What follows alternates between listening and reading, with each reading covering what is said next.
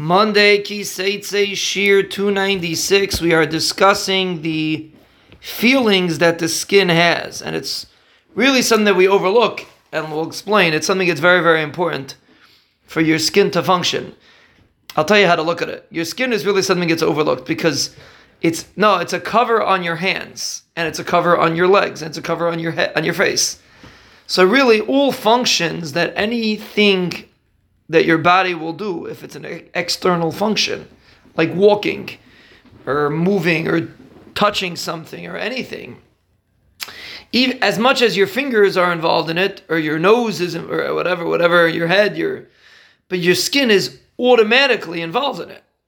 And that's really why it's so important the nerve endings in the skin, because let's say you want to walk so we ignore the skin. We're just busy with the feet. Even if a person thinks about it, he's walking, but your feet are walking. Yet, but there's skin that comes in it too. How does the skin correlate? Uh, let's say a person wants to hold something. So yeah, you have muscles and you have uh, bones that help you hold it, but you also need that the skin. The skin is really what's touching the item that you're holding, and that has a huge impact. How you're going to be able to hold it, you know, how tight it is, how soft it is, and it's something we overlook because we get so busy with the muscles and other things, and we forget that the skin, anything you're going to do that's going to involve physical contact, is automatically going to be involving your skin. So, therefore, the receptors in the skin are very, very important because they basically enable you to do to function properly in almost any area. For example, the most receptors are nerves that send messages to the brain when they are pulled or squashed. Like when you hold a a bottle of water, you can close your eyes and you'll realize if how you know how tight you're holding it because you have feelings in your skin that tell you how tight you're holding it. And when it slips out of your hand you'll also know. So that's very important. And again that's something we totally ignore. Another example there's something called thermoceptors which detect changes in temperature. Also important you're holding something that's cold. You don't want to hurt yourself.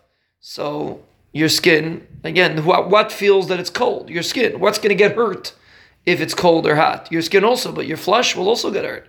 So it's not just the skin that benefits from it, but the skin is really where the impulses are. That's really where the that's the first level of defense or the first level of progress whenever a person wants to do something. Pain receptors. That's also in the skin. A person, let's say something gets hurt, you're, you're stepping on something you shouldn't be stepping on, or you're touching something you shouldn't be touching that's something that the skin has these receptors that help you feel it. So basically, almost anything that you do is going to in, have some sort of involvement of the skin. And the Rebbeinu created that there are these receptors that help you function properly in order to enable you to do the actions that we overlook, but the Rebbeinu does not overlook.